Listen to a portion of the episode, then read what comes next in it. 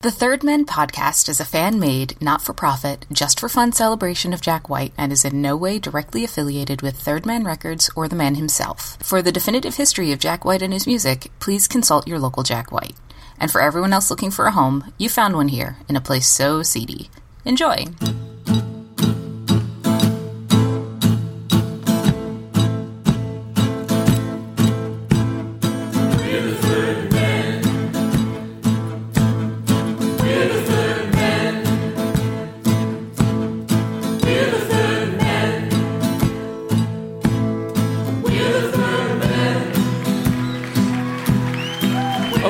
Welcome uh, to this third man stage uh, an incredible magician and spirit and his sister Sarah, the Dex Rama duo.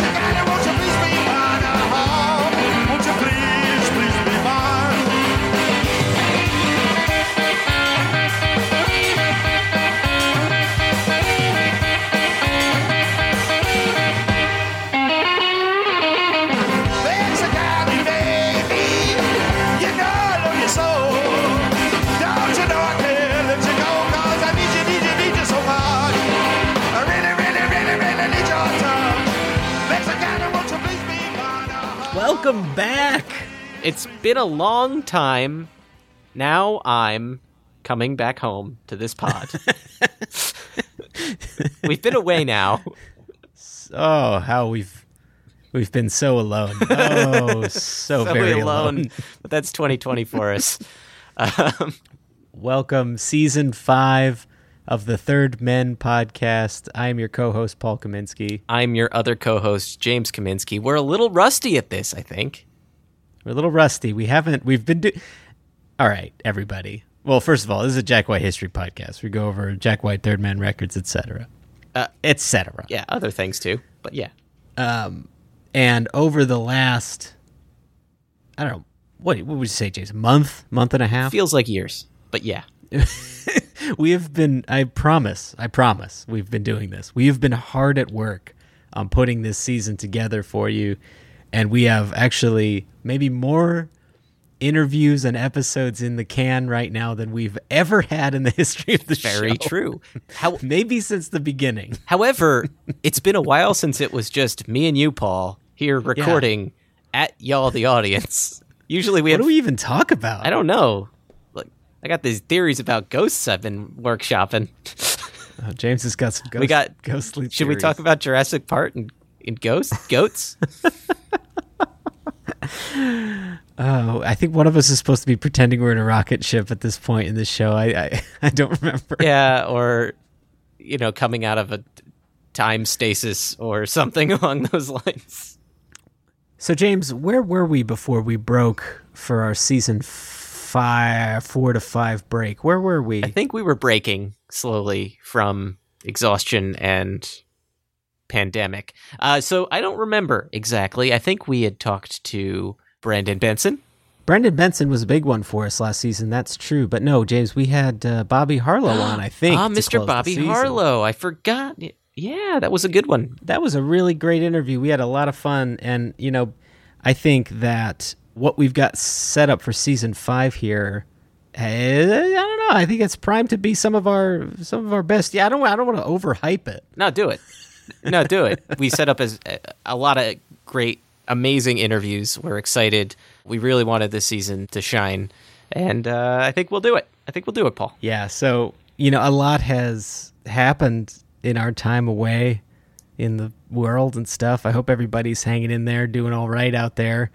We are recording this fairly close to when it's going to go live, but as I mentioned, you know, we have a lot of great and interesting interviews and uh, show topics that we've been preparing and getting ready to go. And we're really, really excited for season five. I think it's going to be our best season yet. And we hope you all like what we have in store. Yes, strap in, get ready for some great interviews. Strap in, strap, Strap on, on, tune out.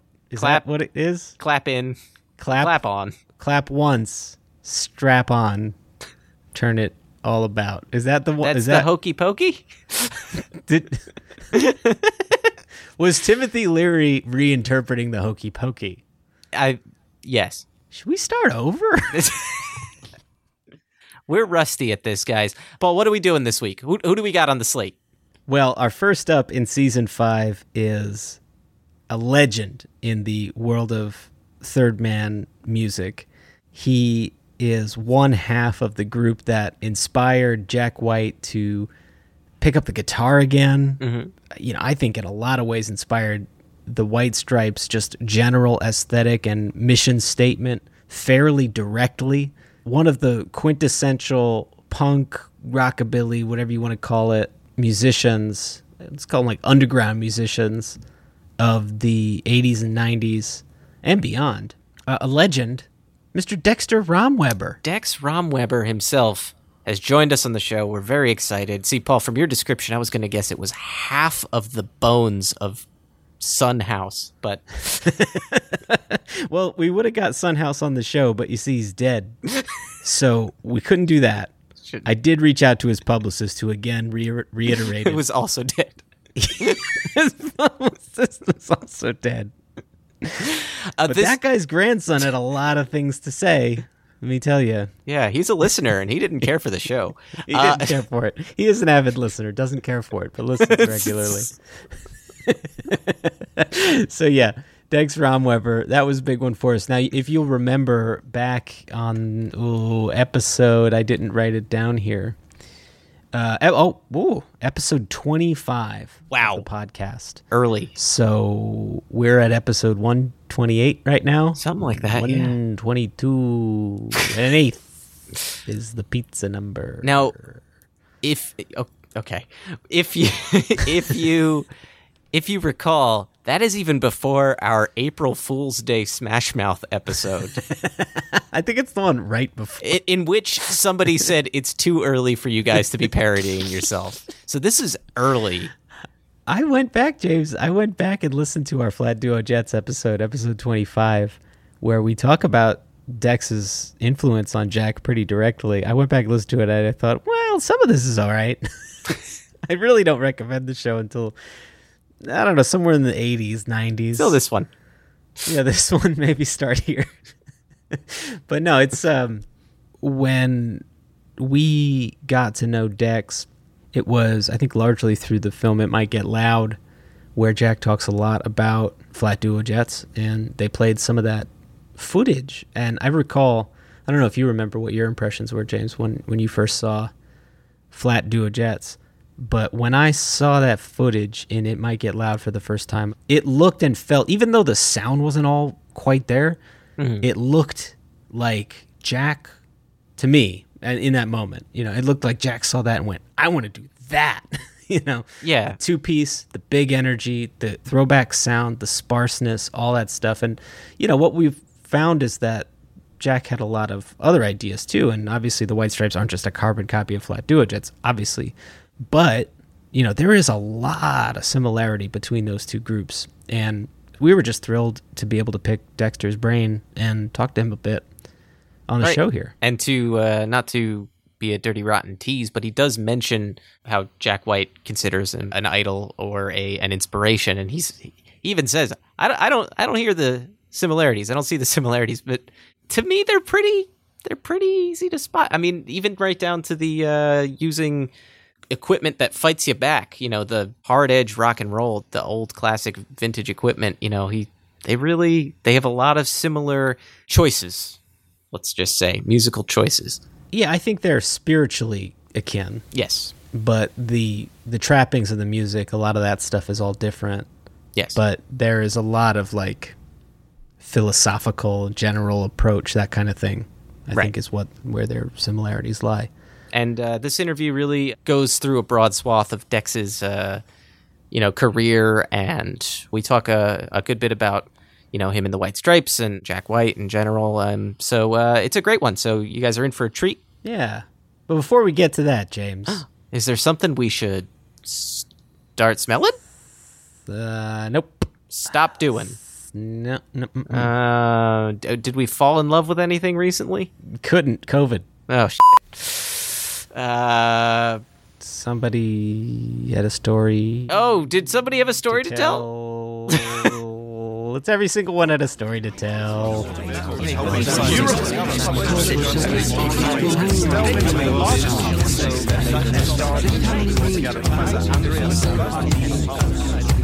Don't wanna hear about it. Every single one's got a story to tell.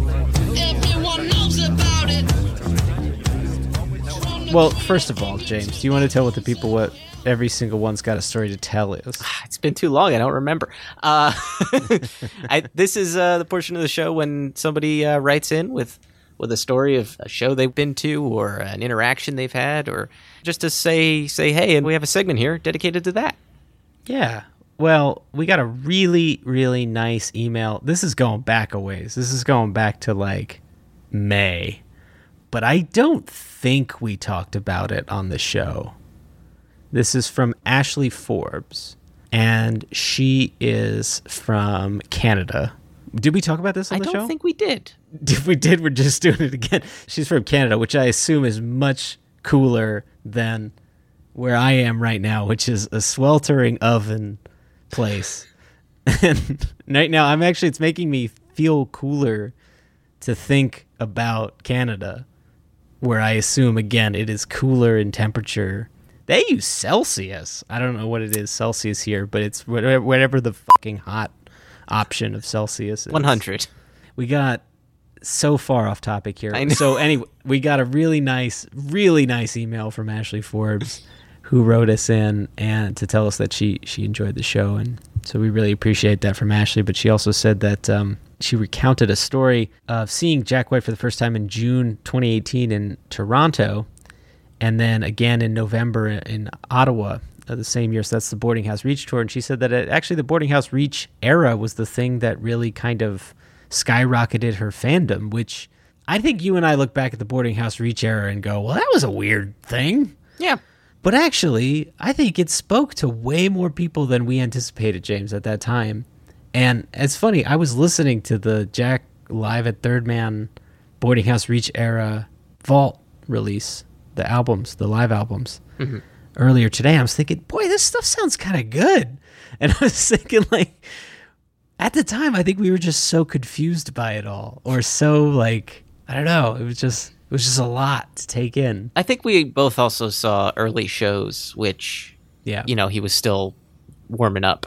I equate it like this. It was a lot like taking drugs in the sense that you're like, is this forever? and like you freak out, right? And you have palpitations and you start to lose it because you're like, oh, am I, is this just what I'm going to be? Like that kid, the David who went to the dentist, that Yeah. kid. And he's, is this real life? Is this going to be forever? Hit meme from 2006. David at the dentist. kid's old as fuck right now. so Ashley went and saw Jack on this tour, and uh, she said she had a blast because she was able to see it with her son, and she was able to say that uh, it was a fine accomplishment of her herself as a parent having Jack White be her son's first concert. So anyway, in the Ottawa show, she got there early. She was first in line to get there and get in and get a good spot in the pit and she wound up seeing the show, loving it, being super, super close. And then Jack threw his pick into the crowd. No one caught it, but it landed close to her. And her and her boyfriend, like, f- sort of furiously searched when the house lights went up to try and find it. And she got it. So she actually got one of Jack White's picks uh, at a boarding house reach show, which is awesome. I'll never forget the pick thief from my Cooperstown. ugh, ugh. I Oh, forgot about that. so close. I was next to it. Was next to the damn thing. Ah. Yeah. Anyway. well, that's how I got the Brendan Benson pick at the Raconteurs. He threw it, no one caught it, and I had to wait till people started clearing out. But I, I definitely shoved some people. um, I think I shoved a few people I knew too, which is actually worse because you have to look them in the eye later. Yeah. It wasn't like aggressive shoving; it was more like I'm going this way, and you're standing in my. Path. He pushed him on the ground and kicked some dirt in their eye. Uh, yeah. So anyway, thank you so much, Ashley. There was more in the note here, but I wanted to relay that story because I thought it was very cool, and I, I think it's awesome that you became a super fan, as it were, during the boarding house reach era. And I hope you dug the Raconteurs stuff that came out, and, and whatever comes next. I hope you're following Jack's weird couch Instagram and all that stuff, and. We're really happy to have you. We're really happy. Really That was- happy. That was weird weird way to say that. Boy, this is rusty as Yeah. we were been recording for like 30 minutes. I think I'm going to use like 10 of this. um, we're really happy that you are here and listening to the show, and we appreciate you. And again, if we have given you a shout out before and don't remember, I can't be blamed for that because I don't remember anything about last season anymore except Paul also crawled into an oven recently and is living there, so he's in really hot Celsius right I'm now. in the hot Celsius. He's in the hot Celsius, drinking some hot seltzer. All right, so that was every single one's got a story to tell. Thank you, Ashley. Thank you.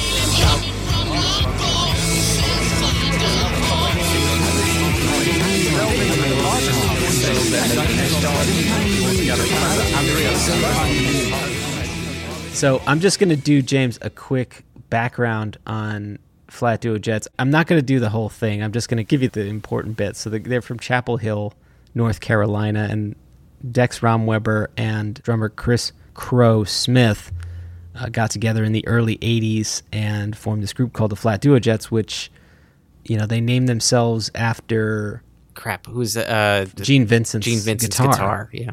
Yeah, they named themselves after Gene Vincent's guitar, and so they play like rockabilly type songs, so like old school rock tunes, but done in like a fast paced sort of punky way, and that occasionally gets them classified as psychobilly. I, I I say this a lot in episode twenty five. I still mean it. I don't really like that term because it sounds kind of it sounds like a scene or something. I don't know. It just sounds a little fabricated to me, but or like uh, when we were talking to our guest in episode 25, Mike Cavallero, Johnny X, he was talking about how sometimes like imitation rockabilly can sound like an impression as opposed to like actually feeling the music. Whereas the Flat Duo Jets are not that. The Flat Duo Jets, if you ever wonder what it's like to see the Flat Duo Jets, and we've never seen them, but through the live performance, I think we could say pretty securely, it's like a lot like watching the White Stripes.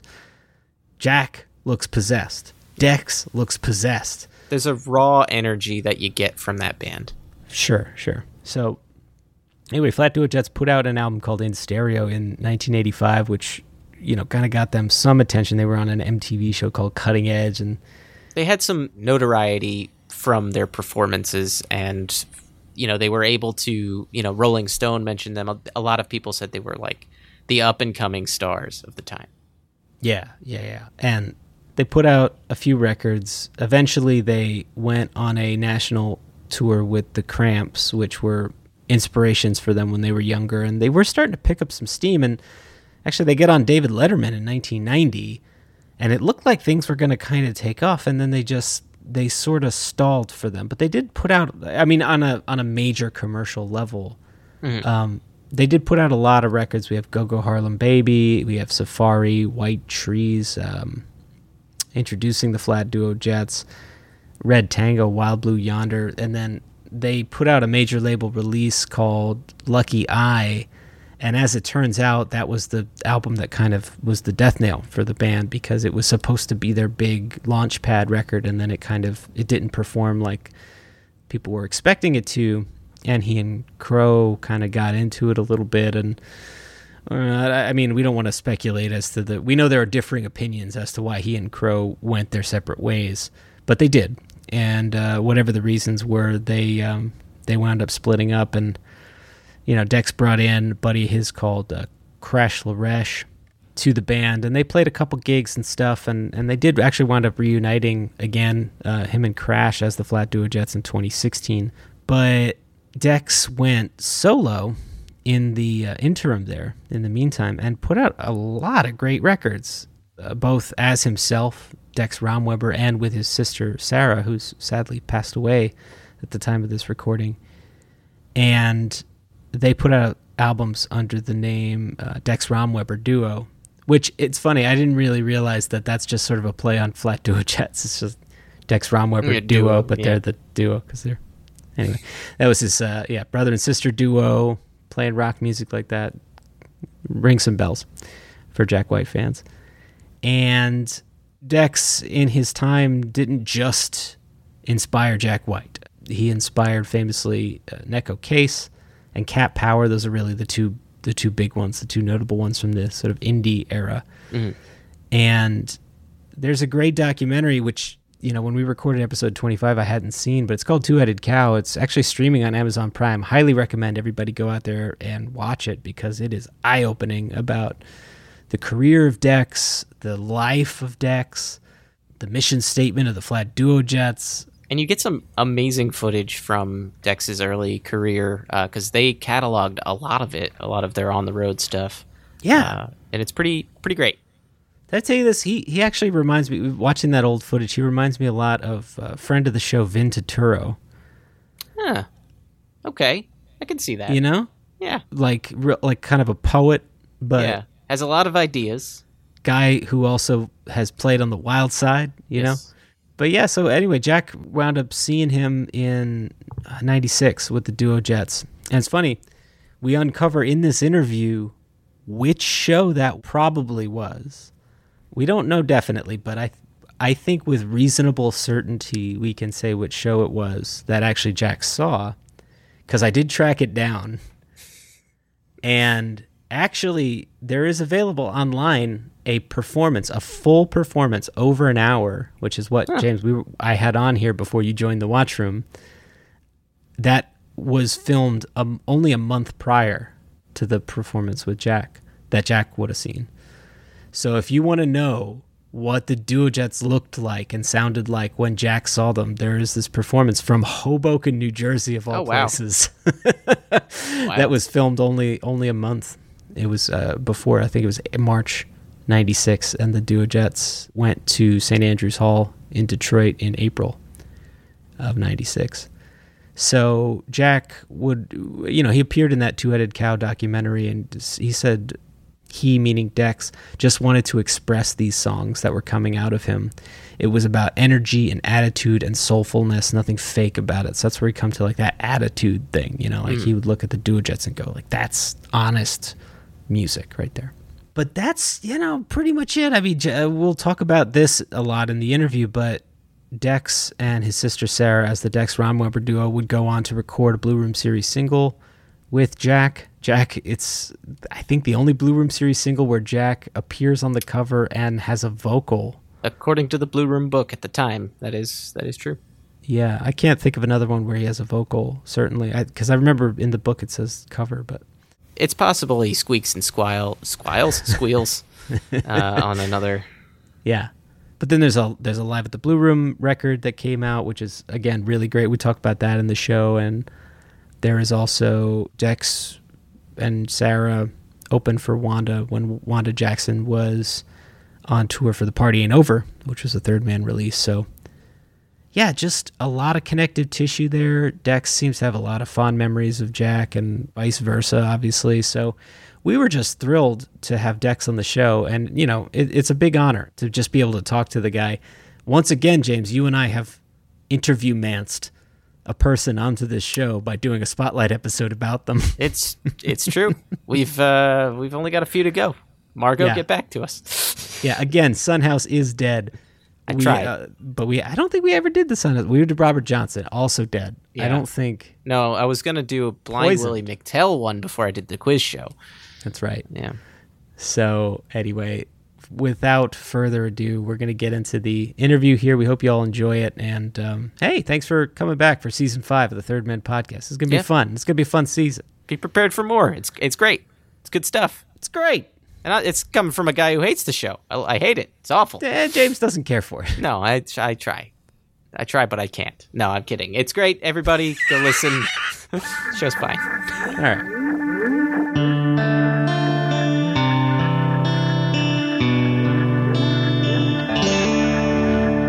Hey, we'd like to welcome to the Third Men podcast Dex Romweber, the legend, the man, the flat duo jet, the the Dex Romweber. Dex, welcome to the show.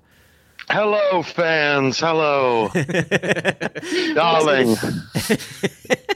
it is so nice to talk to you. We are such big admirers of your work. Thank you so much for taking the time. Thank you.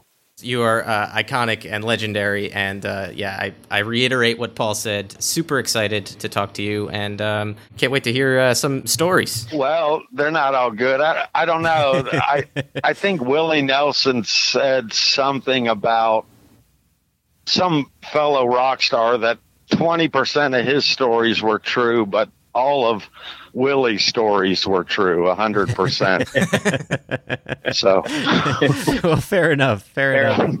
but uh, but we'll take the tall tales too. Uh, I reiterate James's reiteration. right. We're talking to you today for a lot of reasons. You know, we have a lot of questions just about your storied career, but we also wanted to talk a little bit about the Live at the Cave series. First of all, really excited that these shows are going on and for anyone who's been missing live performance lately in the in the age of the quarantine, it's just really great to be able to see even if it's virtually a live performance from you, Dex. So this is a real treat. This is awesome.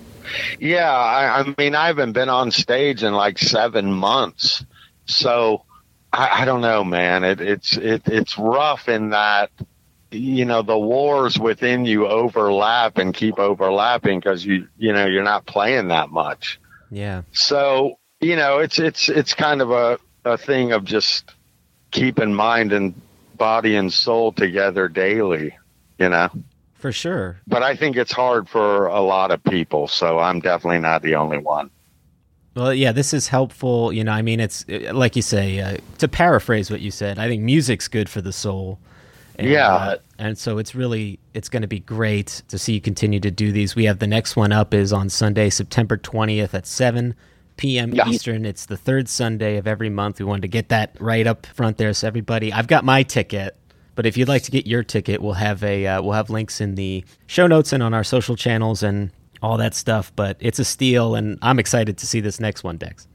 Yeah, I've been, I've enjoyed the gigs as they've been, so I'm looking forward to it. I am. That's great. Yeah, us too. So- Yeah. Where did the idea for this series come from? Because uh, I realize uh, everybody's kind of feeling a little little more isolated than usual. So this has been a really nice treat to be able to see these. So where did this spark come from? Yeah, my manager, he he called me and you know, he he's got a whole stable of artists. So I think he's doing that with a lot of his artists. So he asked me if, you know, if we could do this once a month thing. The wild thing about the cave is that well, when I was in there a few weeks ago, it's all musty and dark cuz no one's you know, no one's going in there now. Oh no. no. So it was very wild, you know, to to sort of, you know, it's it's below ground. So, you know, you open up this dark cavernous place and it's like, wow, you know, you can really tell people have not been in there. Right, right. Yeah, I'm sure some some wildlife has entered the equation as well, perhaps. Yeah. Well, that place has been open since 1969. So, you know, it's an it's a very old bar at Chapel Hill. yeah. Nice. Well, you're going to be playing in this next upcoming show songs from "Is That You in the Blue." Now, I want to say up front here, this is the the 2011 Dex Romweber duo album. "Is That You in the Blue." This is one of my favorite favorite records. You know, it reminds me a lot, actually, and I don't know if you got this vibe on it too, Dex, but it reminds me a lot of Go Go Harlem Baby in some ways because they both seem like joyous records. They both seem like like a big joyous noise, whereas something Right. like you know maybe blues that defy my souls albums like that maybe are a little darker in tone but what i love about is that you in the blue is that it's got those rip roaring solos. You got those little select deployments of brass and stuff. And so it's just a fantastic fantastic record. Yeah, i was wondering if you could tell us just a little bit i know it's going back a, a little ways now but i was wondering if you could tell us a little bit about how that record came together. Yeah, it's one of my favorite records that I practically ever did. yeah And the thing about me and Sarah is that we rehearsed a lot more than me and Chris Crow Smith did. I, I, I mean, it was always pulling teeth to get the flat duo jets to rehearse. and I remember I told Crow once, I said that Jackie Gleason of the Honeymooners never rehearsed. so that was a little bit of an excuse. But I mean, as far as is that you in the blue, you know, we we got somewhat ready for it. Whereas Go Go Harlem Baby, we showed up there not ready at all. Oh man. So no, really, man, and and we got this session with you know the infamous Jim Dickinson, and we I mean we haven't rehearsed. We're not sure what songs we're gonna do, and even Go Go started off a little rough because we just couldn't pull it together, and then we just said, listen, we gotta pull this together, and that's how that record was made.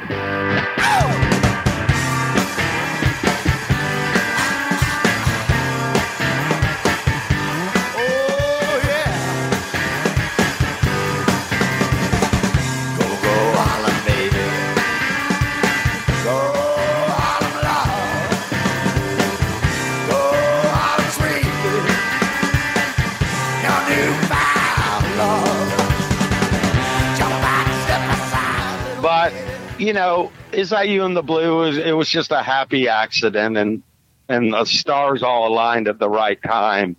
And uh, primarily, when I when I'm doing a record, I have to write songs for, you know, get the record ready to write songs for. Right. So you know, a bit of that was done, and also other musicians, um, Rick Miller of Southern Culture on the Skids, and God, man, some of these people I forgot their names. You know, I it, it's like women on the road, man. I, I've been trying to remember the names of these girls I spent time with, and I'm like, my God, I forgot their names. That's horrible. Well, you know, I, it's that's I guess and that's they rock meant and roll. so much to me at the time. I don't know. Di- wait, Rick uh, Rick produced that one too, didn't he? Rick? uh, Yeah, he did. Yeah, yeah. He Nice. got a great great sound out of this one. It's so crisp. It's just it sounds beautiful. Is that you in the blue? Is that you almost everywhere? I hope you find I know it's it's. I mean, out of uh, beyond, you know, more than the duo Jets, that record is my favorite record. I think. and it kicks off with an explosive track, Jungle Drums, which is Yeah. an amazing opener. It's got that raw power that we've come to love from your music. What's the process like going into the sequencing of a record? And do you prefer like a kick in the door style opener like Jungle Drums, or do you like to ease in usually? I don't really know. I, I mean, I I've opened records with ballads and rockers, but the other night I listened to Images 13, Yeah. and you know, like Go Go Harlem Baby, it took me 13 years to like. so, and and when I first heard Images, I, I wasn't so into it, but the other night I was really into it. Well, that's great. Tastes evolve, yeah. Yeah, and so is that you in the blue? I, I don't. I don't really remember. I think I sequenced it. Um, but my sister, you know, she was a force to be reckoned with, so I had to run everything by her. Of course. Oh man. I mean, you know, Sara was the typical older sister, man. I I I, I could never do right, and, and she knew it. The Tomcats out there, the Wickhunters out there too.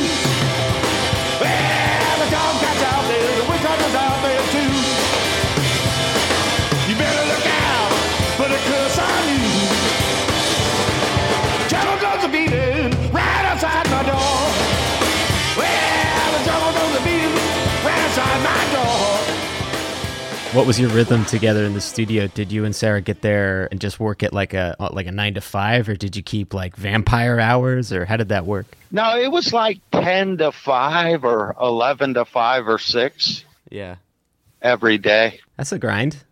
yeah, it was. It was like three songs a day, I think, which is kind of a lot. Yeah. Yeah. But I'm trying to remember. There was something I was going to say about it.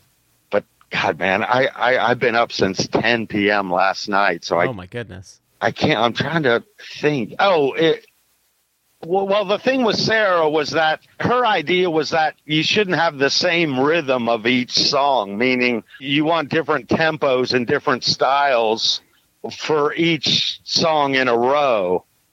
Because she felt if if you just played the same rhythm the whole album, people would get bored with that. Mm-hmm. Sure. Yeah, it's, and I never heard that before. and and al- also, she was really into like dynamics, meaning getting soft and then getting loud. Like you don't just blast away the whole record, Yeah. which I understood unconsciously from time to time, but she understood it consciously, which I thought was very cool. Yeah, it's one of those things that really uh, kind of make your brain kind of pay more attention if you hear something like that, where you're going soft to loud, and and the sequencing thing is very smart with changing rhythm. Which, I mean, granted, I would listen to a song like Jungle Drums just for four hours straight. It's it's fantastic, Right. uh, but uh, you know, getting a little bit of different uh, rhythms and, and tempos in there, it makes you want for more of that, and then to get it later in the album, it's it's a nice treat. Yeah, and she said, I, I guess she said, or I said, I don't remember, but it was that when people dance, they don't want to dance to the same rhythm all the time. I thought that was pretty fucking cool too. Yeah. Yeah. It sounds like you and Sara really pushed each other when you were in the studio. Well, you know, still waters run deep, but but I mean that as a compliment, meaning we didn't really have to say that much to each other. You know, Yeah, oh, that's great. What I love about this album is you also get tracks like uh, Gurdjieff Girl, which is almost like a surf rock flirtation in in a way. There now, I, I didn't see Link Wray. I don't think on your board of heroes back in the mausoleum. But did you ever have that surf rock uh, flirtation in your own? Well, taste? that, yeah, I mean, I did, but you know, Gur- Gurdjieff Girl, i it's also jazzy too. You know, Oh, that's true. Yeah. yeah, there's a bit of jazz influence, and and the cat that I loved was Stan Kenton. Okay. Okay. So the middle break is very influenced by Stan. If I had a good man, it'd be a fine, fine, fine deal. Got those sad and broke blues from my head to my shoes. I got those sad and broke blues from my head to my shoes.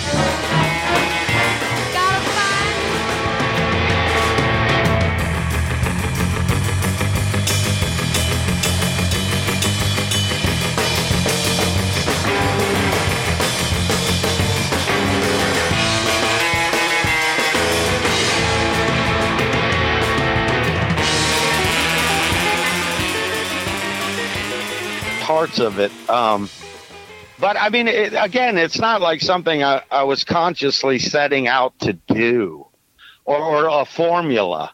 It, it, it was more like I'm going to put this together and then put that together and, and then do it this way. And, and then, you know, you have what you have.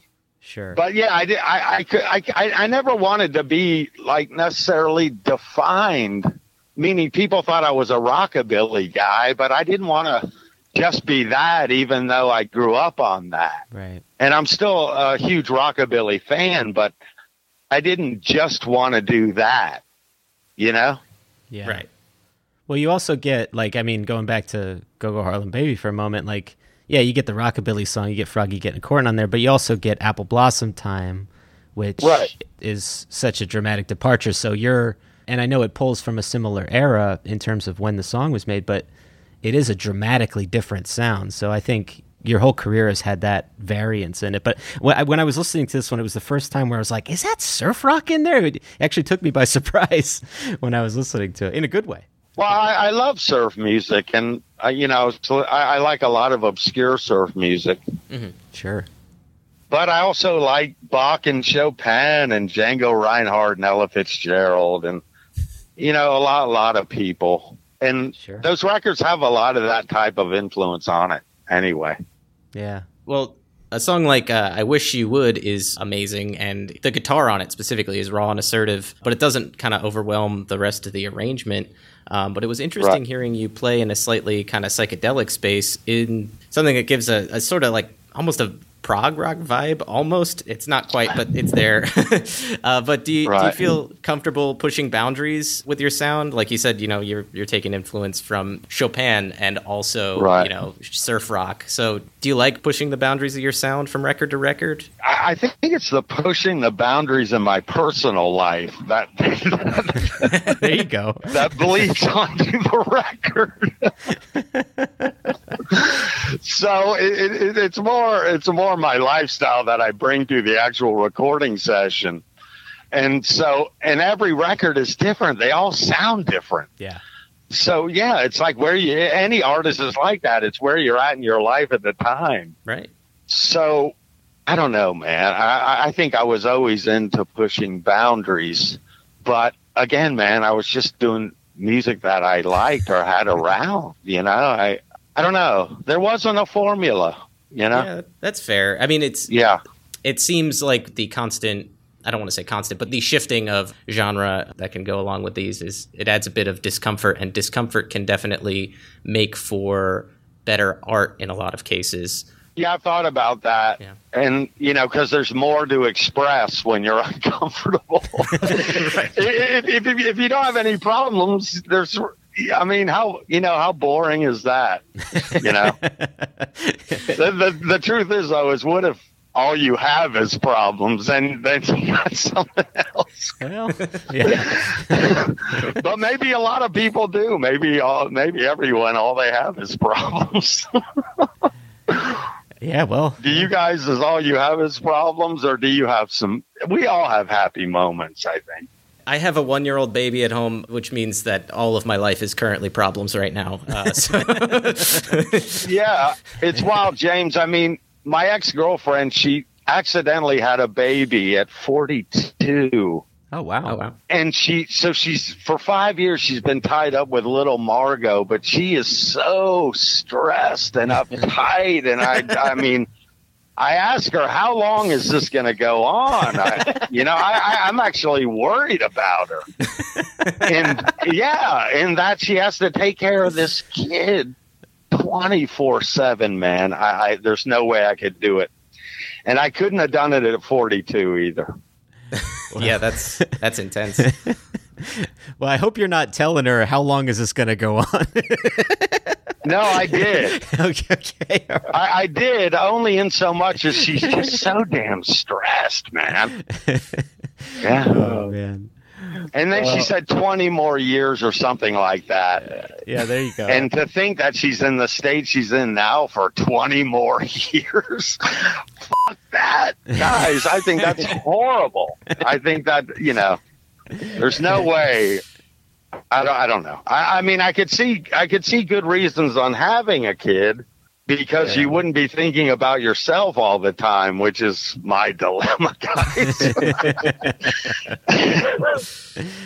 oh boy. Well, we have heard of. sorry, sorry, I'm, get, I'm I'm now just like, yeah, geez, 20, 20 more years. Um, yeah, I do tend to focus on music in times of stress and things like that, and it seems that's good. uh, that uh, you did that a lot when you were younger too. You focused on legends like Elvis and Gene Vincent and uh, Yeah. a whole lot of people. But when you were uh, a very young man, like around you know ten or eleven, you know what what kind of records were you listening to? Um, well, James, I was a child of the 70s, so Kiss and Led Zeppelin and Lynyrd Skynyrd. There you go. Oh wow, Oh, yeah, man.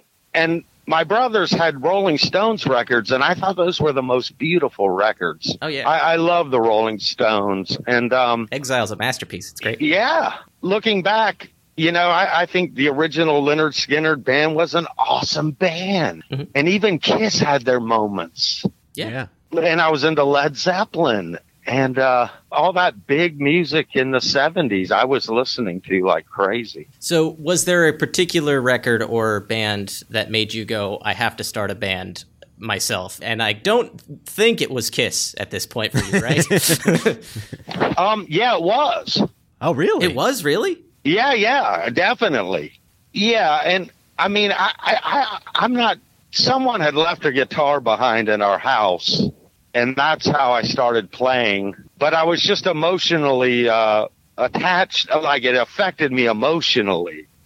Mhm. Yeah. So I was drawn to it that way. But yeah, man. I mean, I Halloween dress up as Kiss, and What member were you? Were you were you the Star Child? I was Gene, man. Ah, okay. Of course. yeah. My buddy was the star child. No. but um that was the thing. I at that young age discovering like uh I had the Kinks record. It was live from 1965. They released yeah, it's some weird record. I've not, not, practically never seen it since. But in hearing those songs, I thought they were beautiful.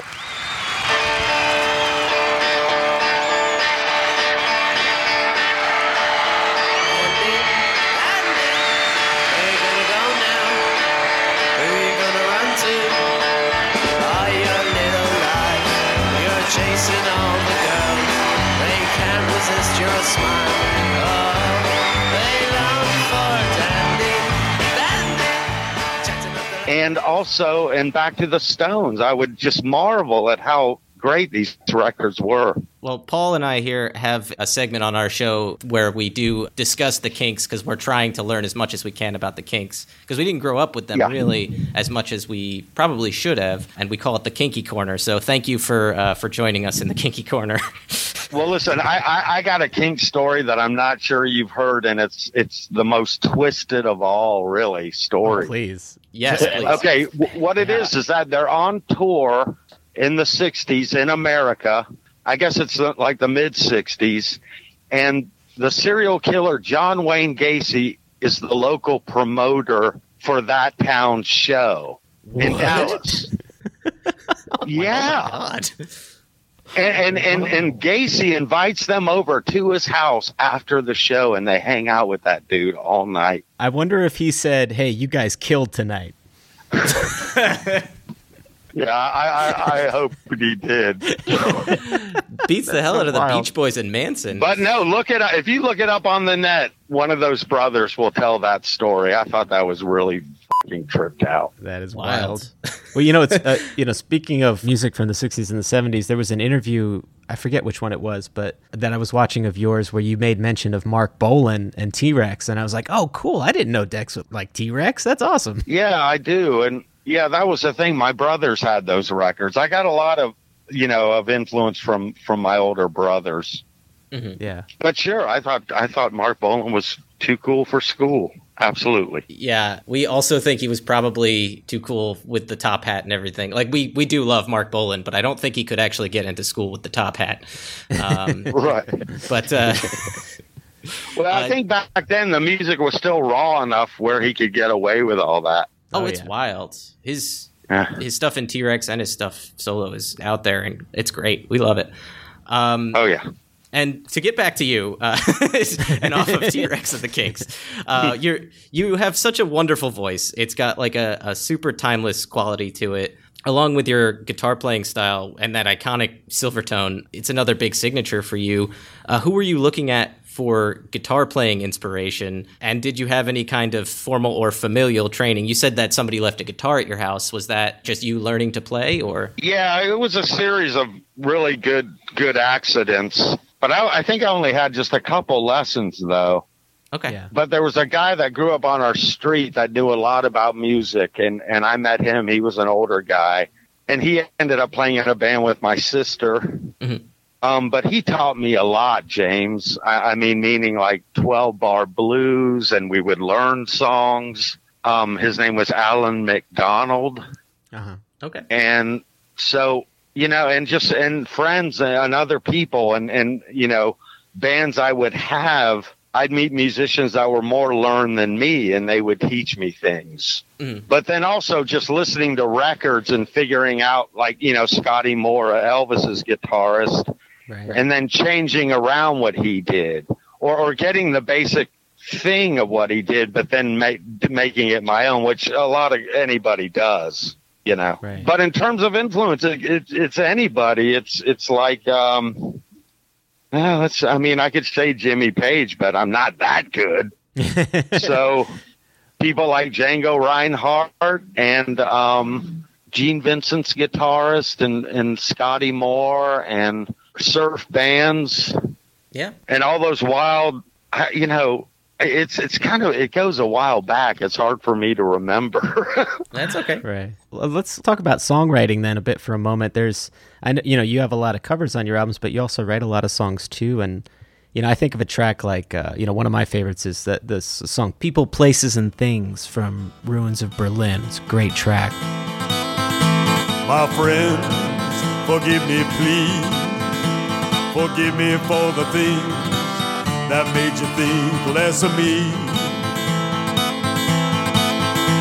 My friends, no life in fear.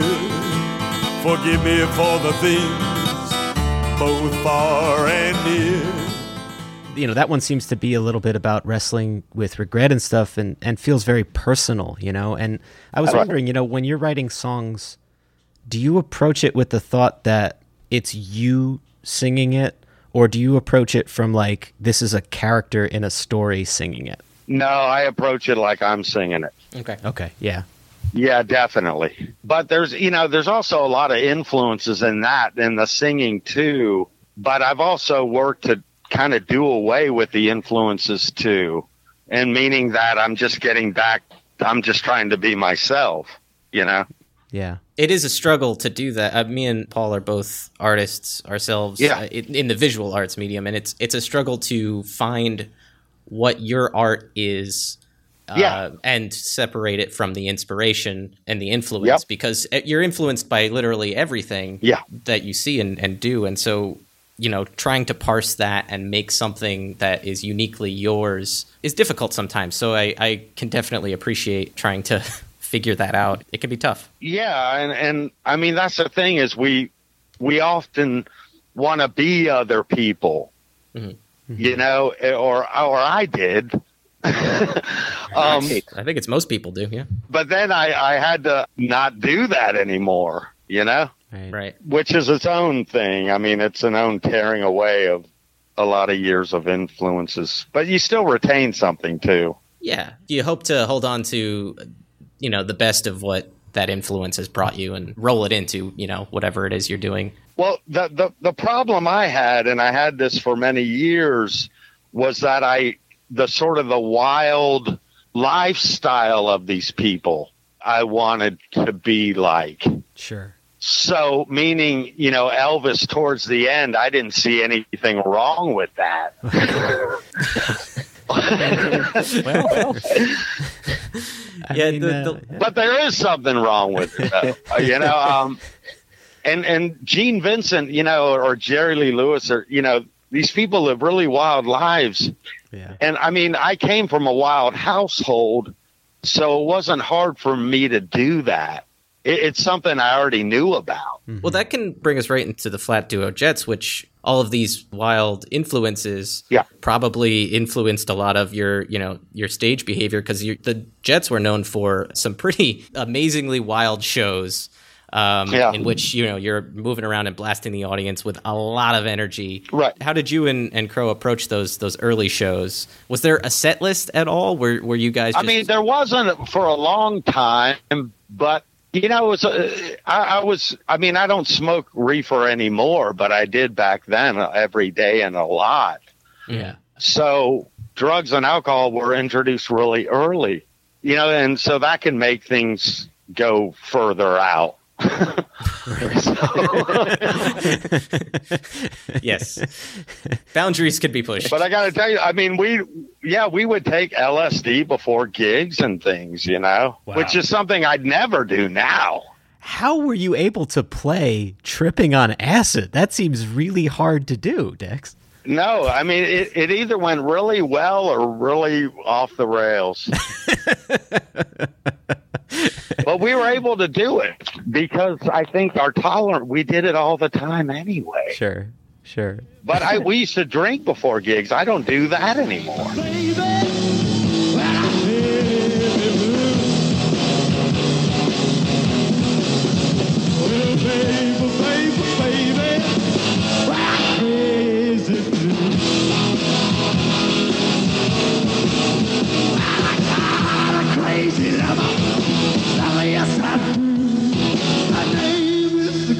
the crazy, hazy, baby blue.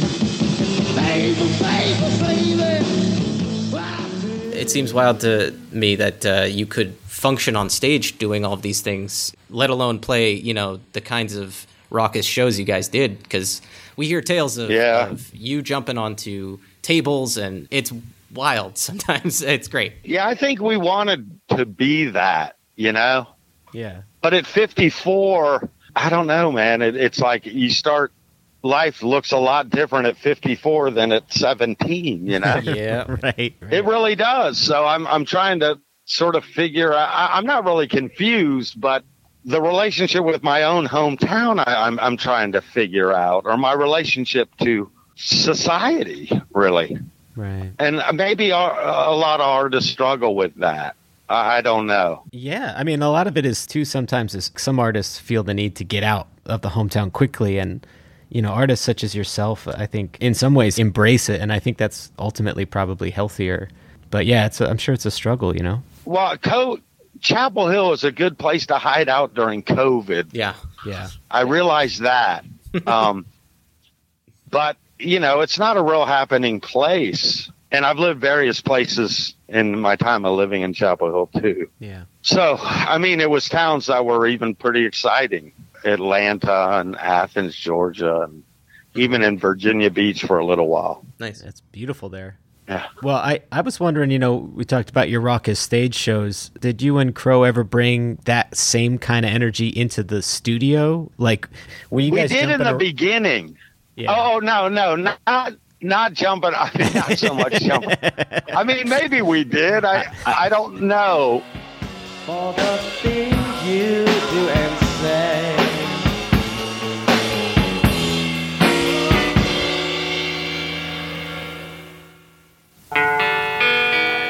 You look like a a, a, a pilot. He, he, he's gobbing on the coffee, Gov. Sorry. Okay, it's rolling, rolling, rolling like the wind. I, I mean, I, I got a whole weird thing with the duo jets because it became more like a job, Yeah. and we weren't the camaraderie. What once sort of the music career and business thing came into it, a lot of the teenage camaraderie disappeared. Right. Yeah. which I, I hated because I thought that added more to the music. Absolutely. And I thought we got progressively I don't I don't even know what to say the word is. It, it all it all became like a job. So it, it you had to be a lot more serious about it. And it was funner when you didn't have to be. You know? Yeah.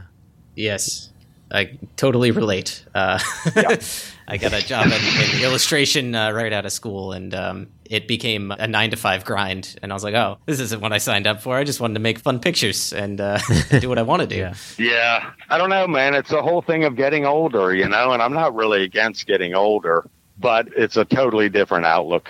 Yeah. It's a totally different outlook and it's a totally different experience. in one of those early Duo Jets shows, Dex, we had um, a friend of ours saw you at the College Music Festival in New York, and he said that the show was so explosive, literally explosive, because you had hurled at one point a guitar into the amplifier Yeah. and ran out of the place. And we were just thinking, like, oh my goodness, we're lucky. We're lucky Dex didn't get horribly injured out there a few of those times, like putting it all out there. Did Did you ever have any of those like injuries when you were playing live, or did you stay? no, pretty but I, that, that night was probably done out of inspiration or absolute anger. yeah, Okay. And so I, I can't, I mean, I don't remember the night, so I couldn't honestly say. yeah, But not just not too long ago, I did that at a show playing with my friend Dave, but it was out of anger. oh, mm-hmm. But the thing is, is it was at the end of the show, so I, I could get away with it. Right. Yeah, when, yeah, when you don't have to play another song, it's easy to. Yeah. get- yeah. But no, I never really got injured doing that. No. What what I got injured from was too much time off the road, or not playing enough, or isolation. Was I, I always thought that that was very injurious to me. Right. Yes. Last time you said we were through wasn't true. wasn't true. In a world such as this, stroll along, so along.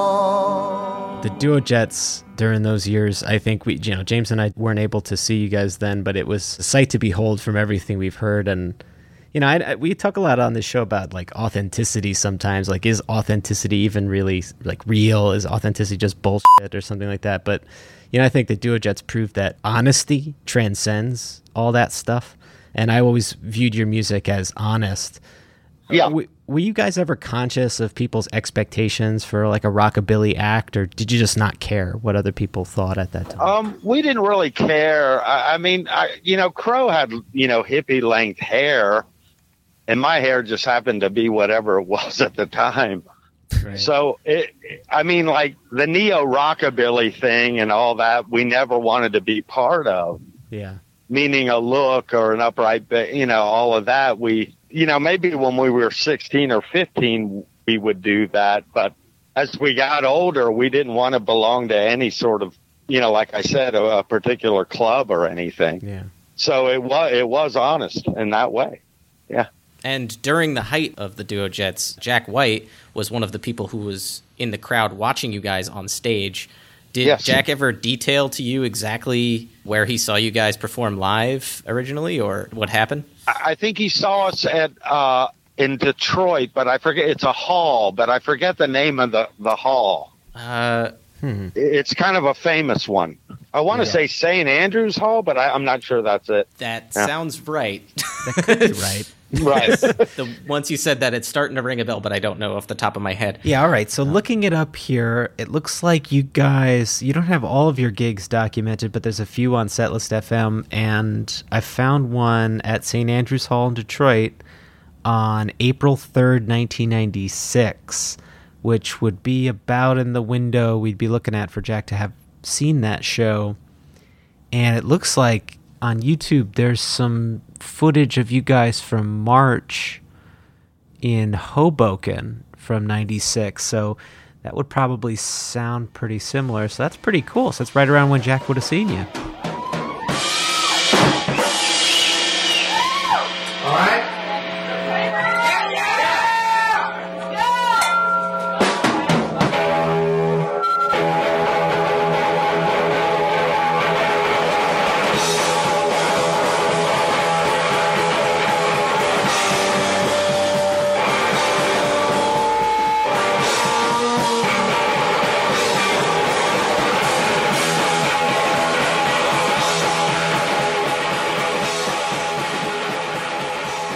People bring up Jack and, and the influences and stuff, but all I have to say is number one, I never thought he sounded like me.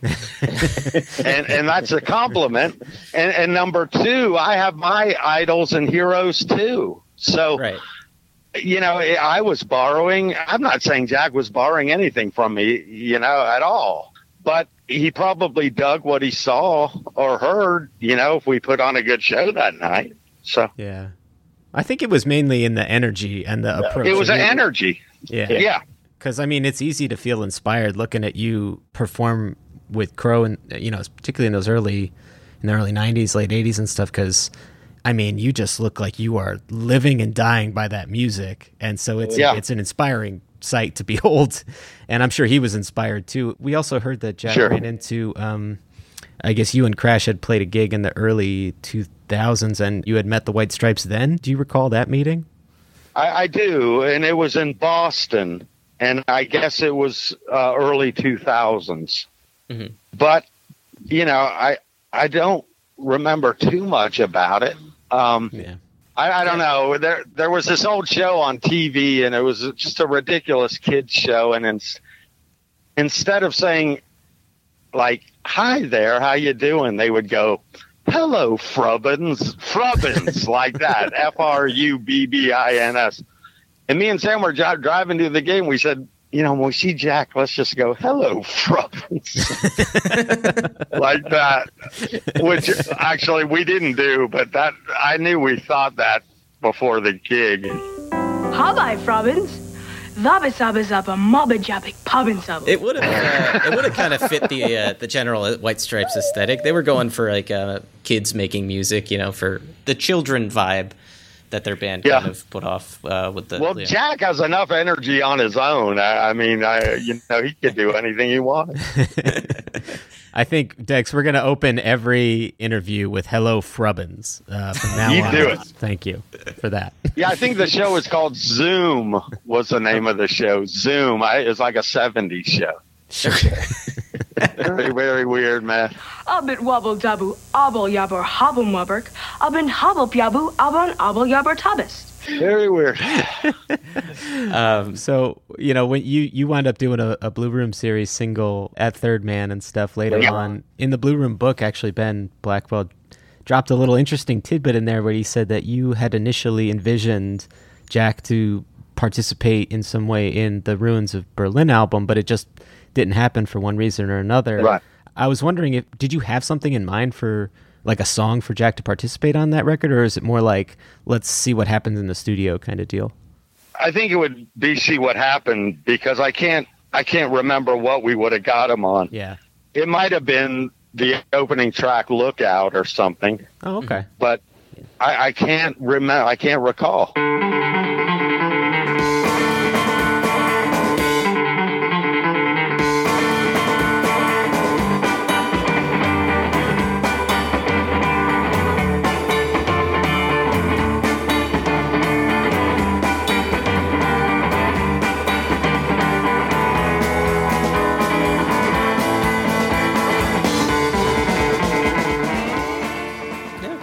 You've got a lot of great people join you on that record. I think that's the one Neko Case is on, right? And I think Cat Power Yeah. is on that one too. So Yeah, yeah, it's a good album. Nice.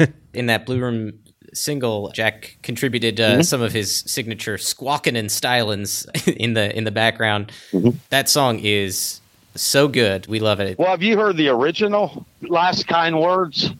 Yes. Yeah, because it, it's it's wild. He chose that song because it had I, it had been one of my favorite songs for a while, or one I wanted to track down. Mhm. And then when we came in there, he said, "This is a song I want to do," which is too wild because I'd been thinking about it for a year. Wow. Huh.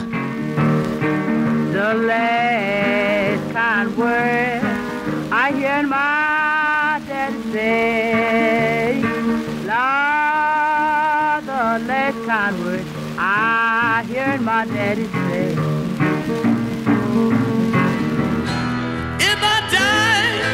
If I die, in the German war, want you to set my body. send it to my mother-in-law. If I get killed, if I get killed. We I think I read that it had influenced the song "Prison Called Life" from Blues That Defy My Soul. Um, yeah, it might have. Yeah. It might have. I mean, I, prison was. I I, I keep thinking it's something that, from Lead Belly or Yeah. somebody like that, but I'm not really sure. You know, I mean, those minor chord blues songs or or folk ballads, I, I've always really liked. Um, Mhm. Meaning more in the line of Hank Williams or or uh, Jimmie Rodgers or somebody like that. Right. Yeah. So with the wind did move, which was the other side of the 45. Yeah. Can you tell us a little bit about how you came to write that song? Well, that was. I mean, I had had that before we went in there, um, and we hadn't done anything with it. hmm But it was primarily for me writing songs as I get in a sort of mental reverie or, or sort of contact my unconscious. And if I'm lucky, something really comes through. So that tune was one of those moments where the idea of playing a high E minor and then going to a low E minor Mhm. was, you know, I, I attribute my unconscious to a lot of these things Yeah. or songs just through the ether somehow, you know? Well, yeah, you want to talk dynamics. That song can bring you to another place very quickly and then bring you right back. Yeah. And it it's disorienting in a way, uh, like a good way. It makes you uh, question where the song's taken you, and I, I like. Hey, it hey, it makes you question reality. Yes. Yeah, for sure. No, mean, no. the- I mean, yeah. yeah. To be honest with you, I, uh, I, I have uh, post trauma stress disorder Okay. um, after a hell of an experience in Orlando, Florida, after a show. So I was, you know, for many, many years, I was still making records and still doing things when I actually had a profound disorder on my hands. Um, so if any of the material makes you question reality or exactly where it's going to go, I mean, I can honestly tell you, man, I, I'm still trying to figure that out. Well, I tell you, Dex, like whenever I hear a song of yours, you know, even if it's a cover, it always feels like Dex Romweber is carved into the record somehow. Like I feel like you you're just putting it all in there, and whether it's your Yeah. own, your subconscious, your conscious mind, whatever it is, but it does take you to another place. And Yeah. you know, I mean, and that's the, or, or, or one's daily life. Yeah. Absolutely. I mean, I think it was Bruce Springsteen once said like rock and roll is the promise of the ever present now. And that's kind Yeah. of the, that's the vibe I get from your stuff is like in that moment, this was Dex Romweber, here it is, and it's beautiful. Yeah. Well, thanks, thanks. And I just, I, I just want, you know, anyone. I always just tell people, I hope they got something out of those records. That's all I said. That's all I say. Yeah. Well, we, we know we know certainly Jack White did. I, I I had a question. You know, when you were working with Jack on that Blue Room single, what did he ever come across as? How what was collaborating with him like? Was he like very noticeably like a fan of yours, or was it more like an No, he, no, it wasn't business. He was a very nice fella, and he's Yeah. always been. You know, I, I think it's hard for someone to get that famous, and then people start tearing you down or putting you down. And when people ask me about Jack, I always say he's he's uh, he's really a nice cat, and, he, and he's always been nice to me. So I, I I have nothing to say, you know, to people that that want to tear him down because he uh, that's just not my experience. Yeah, I mean, you get that, like exactly what you said. Like you get to a certain point and people feel like they can just start throwing punches. But I feel like Jack's also the kind of guy that wouldn't be shy about throwing punches back anyway. So Right. But in the studio, it wasn't all business, man. It was it was more about getting tracks down and ideas, and um, it wasn't about anything but that. Sure. Really? You mentioned in the Blue Room series book that you were interviewed in that maybe there were some other projects with Jack that just didn't work out at one time or another. Do you recall any of those projects or what they may have been? No, I, I don't. I, I don't think we were going to do anything other than what we did. I, I haven't heard anything. Oh, fair enough. in 2010, we got that Dex Romweber duo live record from Third Man, and that is one of my all-time just favorite records of yours. Like even you know sometimes It live records, yeah, you know because the performance sounds so energetic.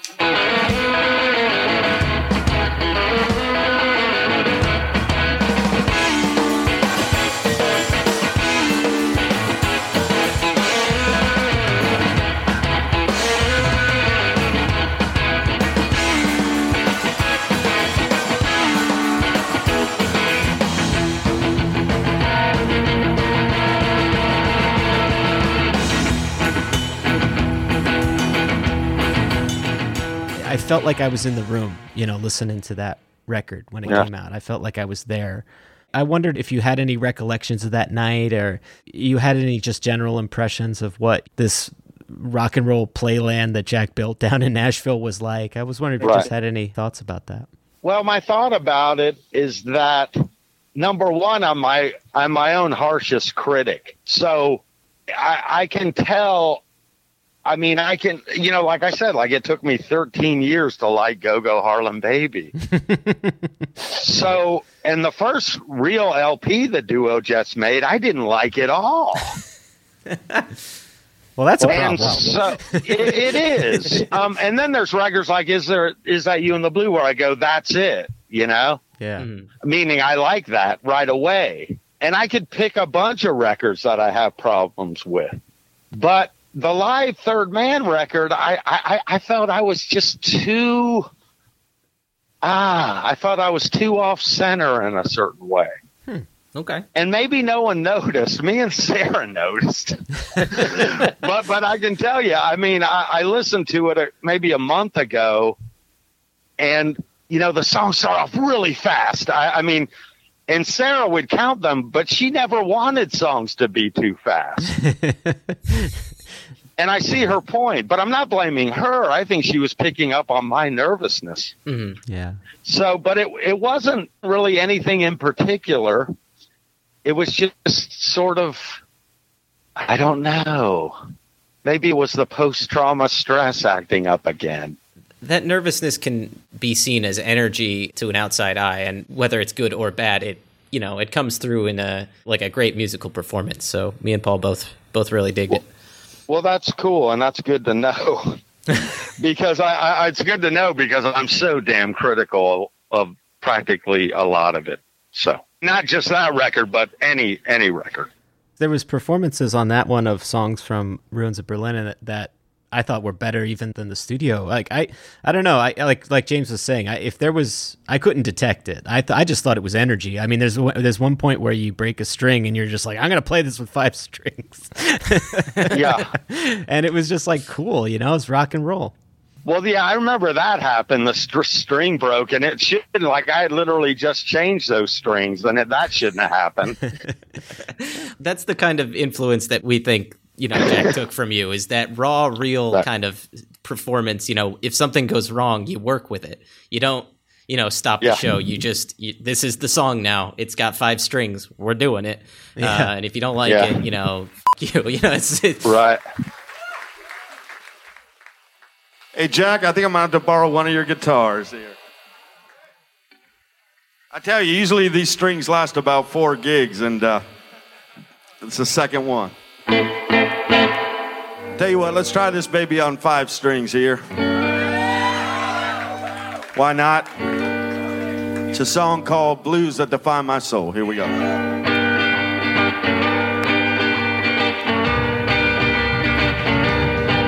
Cause it blue we see that in a lot of performances of your live shows that we've seen filmed. It seems to be kind of a, a natural thing in any band or performance you're in. It's just going with the show and taking mistakes and working with them. Yeah, well, there there was a classical uh, violinist Paganini, and he was so good that he and I I'm not near on his level, but he tuned the violin, and he had intentionally broke three strings. and played like the rest of the concert on one string. and the audience is like, "Wow, you know, this is this is amazing." Wow. I, I you know, uh, there is that aesthetic too. I never forgot that Paganini story. Wow. Yeah. Speaking of legendary performances, you, you got to tour with Wanda Jackson. Yeah. Which talk about, you know, rock and roll royalty. Did you get a chance to pick Wanda's brain about her career? Any any juicy Elvis stories uh, from Wanda that you could share with us or no? Well, he, she said, you know, I saw her in a picture with Gene Vincent. And so I asked her about Gene, and she said she never met him. when, when I saw this photo of them together, and I didn't have the photo, but I knew I saw it. Uh, and she goes, "Oh, I never met him." I mean, that's rock and roll for you. Yeah, and I said, "You dated Elvis, right?" And she goes, "Yeah." And she, and she said, and I said, "What was that like?" And she just said, "Well, we were young and having the time of our lives." It- she just made it sound like you know, it's like whenever when all of us are young, you know. yeah. Yeah. Yeah, and that's that's pretty much all she said about Presley. I call Elvis, you know. I I mean, it. Yeah, she didn't elaborate, but that's all she said. We were young and having the time of our lives, or or she said we were in the prime of our lives. There you go. I think. Yeah. Yeah, when you look at old footage of Wanda from the late 50s, early 60s, she is. I see some of the stuff in your live performances, I see in her just like this raucous roar, you know, from Yeah. her. She is just a force of nature. Did you guys get a chance to hang out much during those gigs? Because I know you played a you've played a few Um, gigs together. Yeah, I mean, not much. She had her husband with her, and and he was always like the protector and you know the concern guy. Sure. Yeah. And uh, Wanda, you know, she was a bit older, so it's not like she wanted to hang out, you know. Yeah. Well, fair enough. But she was a big fan of Sara, my sisters, and I got the feeling, you know, it was like a women, you know, like women rock and rollers, you know, they got to stick together. Sure. Yeah. You know, stick together in this man's world or those bad men. Um, not not necessarily. you know, it was definitely a camaraderie thing where you know women, you know, with their deal, they got to hang together. That's the feeling I got.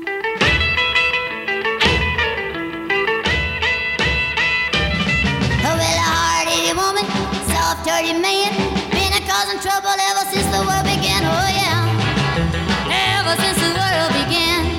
Oh, oh, oh, oh, oh. A hard-headed woman is a thorn in the side of a man. Now Adam said to Eve, "Listen here to me.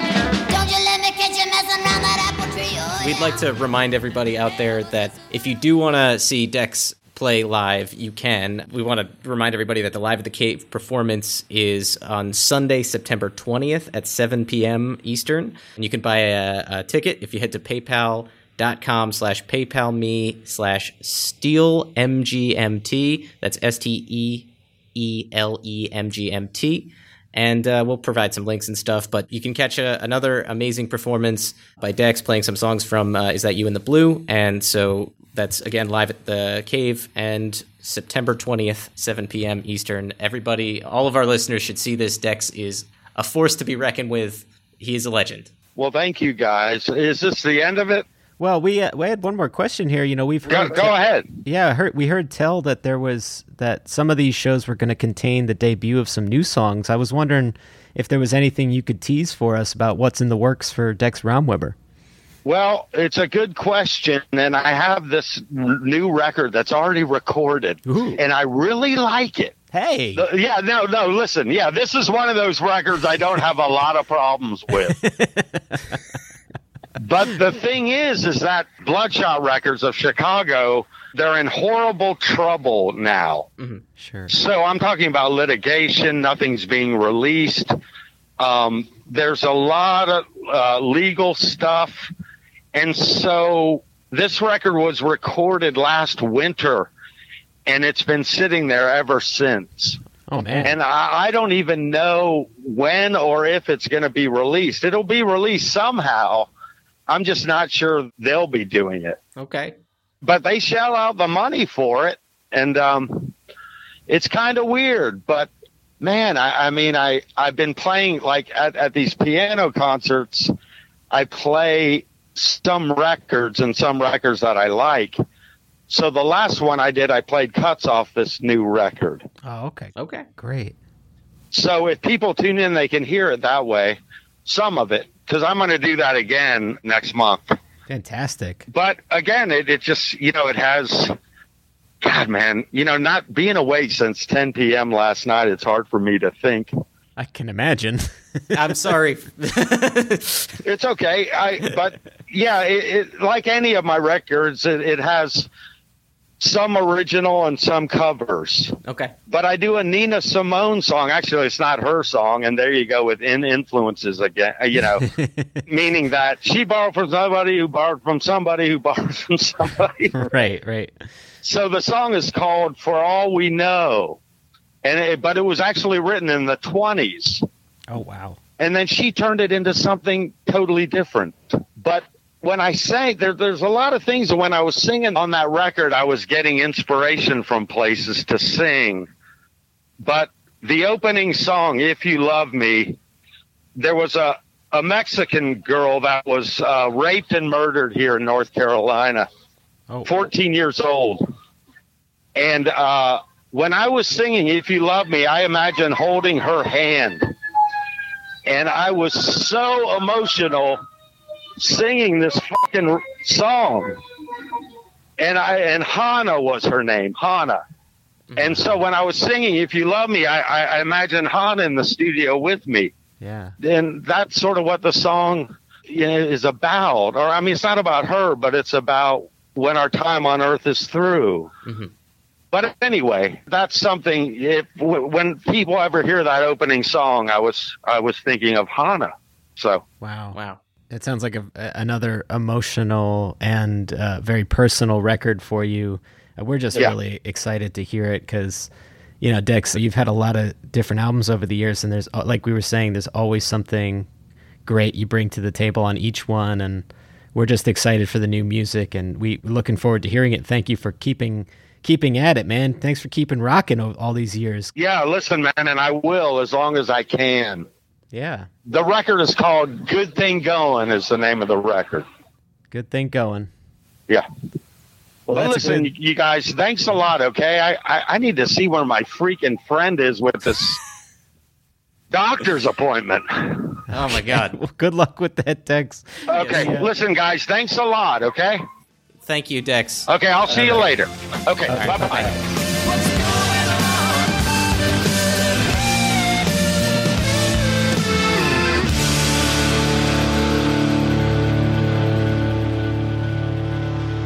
Well, James, that was an awful lot of fun talking to Dex Romweber. Thank you, Dex, for joining us on the show. You are a legend. Uh, We love you. Come back anytime. We love you. Please. I hope. come so back. yeah, apparently he was up all night at the time of that recording. which, Um, which we feel a little bad about, but uh, you know, he dutifully answered our questions and was very kind with his time, and uh, we hope you found your friend. yeah, we do. We yeah. So yeah. Anyway, it was it was really great talking to you, Dex. We have some other thanks we'd like to extend out to the people who are supporting us, people on Patreon, such as Derek Ferguson, Forever Ferguson. We have Michael Brookfield of the Bone Brookfield. We have Tam Davis, our third person spirit every week. Luke Sinclair, Luke me over closely. Josh Aiken, Joe Shaken all over. Uh, thank you, Josh. Uh, Josh will be joining us on some future episodes of season 5 shows, and Josh has also been doing some great stuff behind the scenes for us. We really appreciate Josh. We have Melinda Taylor, Melinda Taylor, Lord Send Me an Angel Down, Julia Hickling, the $3 Hattamig, Stu Cat, or Stu Driver. We have Kate McCoy, the bones of the operation, Brenda Englehart, We Want to Be the Boys, To Warm Your Englehart, Yvette Wilkins, Wilkins on Sunshine, Brett Garsky of the Brett 3 Killed, my Garsky. We have Elizabeth Myers rolling in on a burning Myers. I'm sticking Mhm. with that one for Good. this. It's a good one. I mean, there's one eye, one blank stare, looking up Myers there. It's also good. There's also that one. We have Melinda Endress. You look pretty in your fancy Endress, and Shane Ben Jamson, or the Shane boy you've always known. Thank you all for supporting us on Patreon. Yes. And if you'd like to uh, support us on Patreon, we'll have an ad at the end of the show. Tell you how to do that. Yeah, and if you'd like to uh, communicate with us and uh, maybe get in a uh, every single one's got a story to tell spotlight or a uh, pancake batter, another segment of our show, which is very similar. Um, That's when you have an opinion. It doesn't send matter it to us. Yeah. Uh, yes. Uh, y- you could do so a number of ways. You can communicate with us a number of ways. You can find us on Facebook. That's facebook.com slash thirdmen. You could tweet at us. That's at thirdmencast on Twitter. You can tumble on down with us. That's thirdmenpodcast.tumblr.com. Paul will update that one day. I refuse. Uh, we've got our website. You can find uh, our show on uh, thirdmenpodcast.com. Thank you to Josh Aiken for buying that domain name that we were too lazy to buy. We've got a yawn break here that's from last time. That's Jaws and Jaws gape. Jaws gape. Oh, Yeah. that's yeah. Okay, Gaping mouth. okay, it's fine. We're running out of rhymes. People who don't listen to the show won't understand that, so maybe we shouldn't talk about that. Anyway, there's you can email us. Just say hey if you want on email, or send us a listener question or a correction. Uh, you can email us at thirdmenpodcast at gmail.com. You can find us on Instagram at the third men underscore podcast, where we post show pictures. We post pictures of uh, things we do in non COVID times when we're going to Jack White related shows. And we also post pictures relating to the episodes and teasers for the upcoming episodes. So you can find us on there. It's great. Paul does great work there.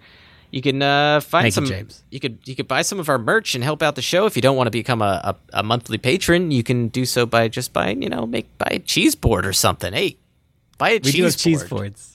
uh, or a T-shirt or a hat or uh, you know whatever. Who cares? You can buy a change purse. We got a lot of things available for you uh, with some designs that we have uh, show logos and some other assorted white stripesy or Jack Whitey kind of designs. And uh, you can find that on bit.ly slash thirdmen merch. That's bit bit.ly slash thirdmen merch. I recently posted some images of the different designs you did to our social channels, James, and they are awesome. There's a I'll be looking for a home shirt, and design. There is a uh, Your Podcast's Not Dead design. There is a Carl Butterball uh, and Butterball Farms Appreciation Society shirt. You could get a lot of cool stuff, so we hope everybody goes and, and checks those out. Again, that's bit.ly slash third men merch. Yes, and you could find our show on Acast. They host our show. It used to be Pippa. I used to love them. Now I love Acast because Pippa is gone. Now it's just Acast. But yeah, you could search us on there. I could give you the the the link, but I don't think you'll type in a bunch of numbers.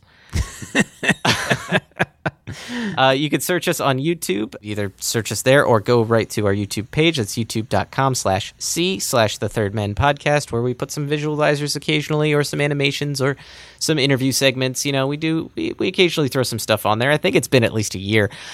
But uh, yeah, you could do Yeah. that. It's been a little bit. It's been a minute, but uh, I should post something new. So yell at me. You- can email us and yell at me to post more stuff. Um, you could rate, review, and subscribe. That would help us a great deal. You could do that on rateus.thirdmenpodcast.com. And uh, yeah, feel free to give us some uh, five star rating, and we'll, maybe we'll, uh, you know, I love it.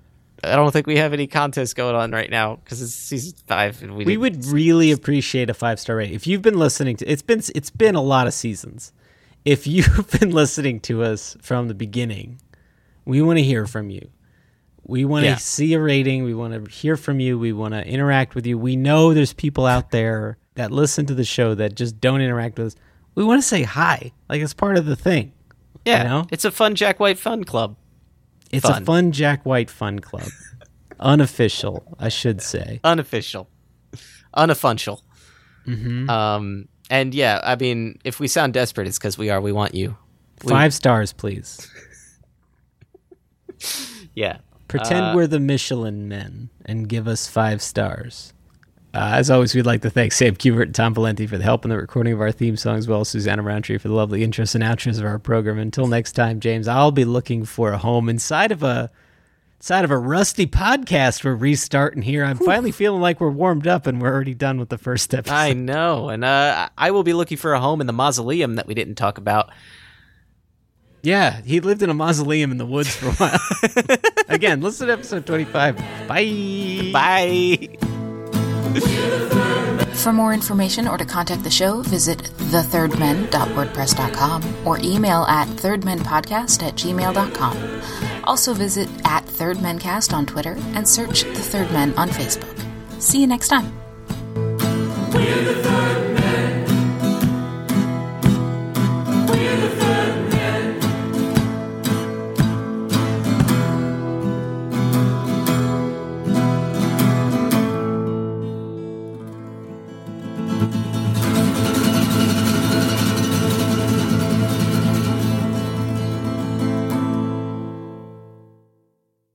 She's a loud walker. Okay,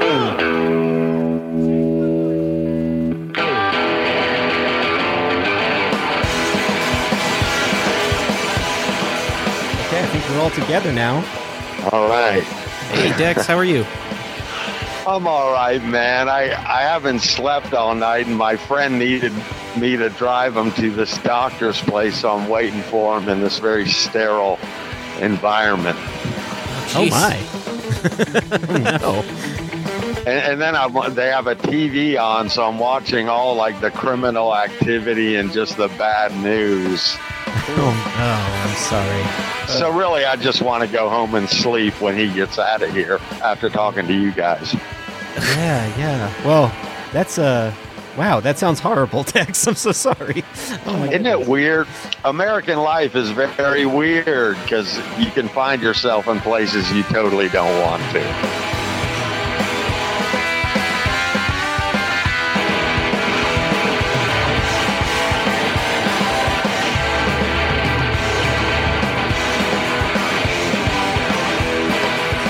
I'm happy that my life. I mean, you you made such a uh, an impression the first time I did it, as if I was doing it wrong, and I was doing it so right. and you were like, "You're not doing it right," and I'm like, "I think I'm doing it right." It's it's weird because when when Ryan and I do them, I hear his at the same time as mine. And when you and I do them, I hear them after. Sometimes I hear yours after too. Or, or like when we do uh, an interview with somebody, it's like click, click, click, click. It's fine. It's fine. It's all fine.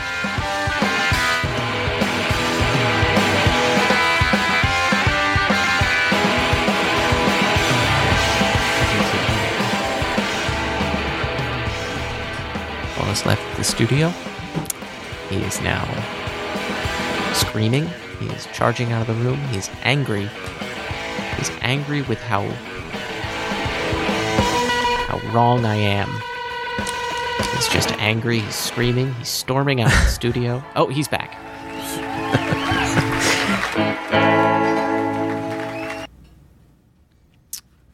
We're getting a we're getting a kitten today. Are you really? That's super exciting. Just off the Yeah. street, or No, we had to do a. Susanna had to have uh an interview for it. It's going to cost ninety American dollars. where do you see yourself in five cat years?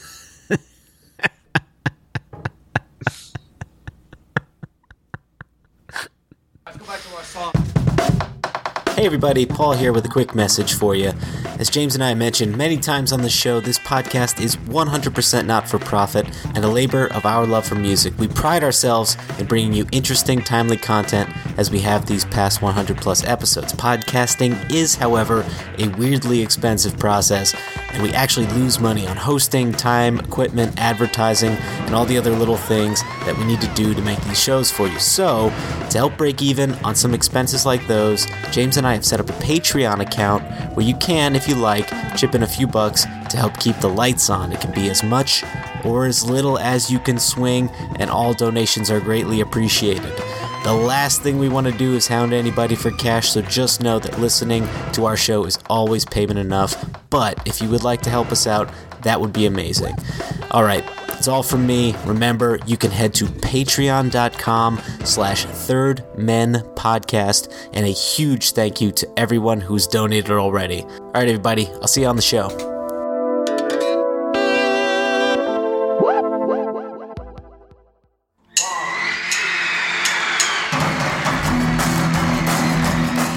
I'm John. I'm Paul. I'm George. I'm Rico. And I'm Wayne Kaminsky. You are all invited to join us on a magical mystery trip through the lives of the Beatles every week on the Yesterday and Today podcast. This show details the chronological journey of the world's most famous band, using music, interviews, and rarities collected since the debut of John, Paul, George, and Ringo onto the world stage. We're a fan made production and we're available now on iTunes and wherever you find your podcasts. So sit back, relax, and download the stream. We hope you will enjoy the show.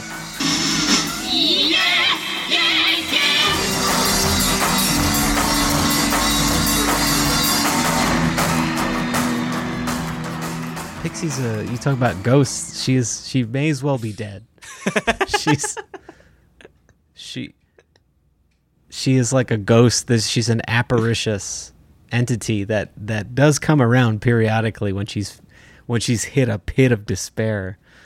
That's just at a real at just the bottom.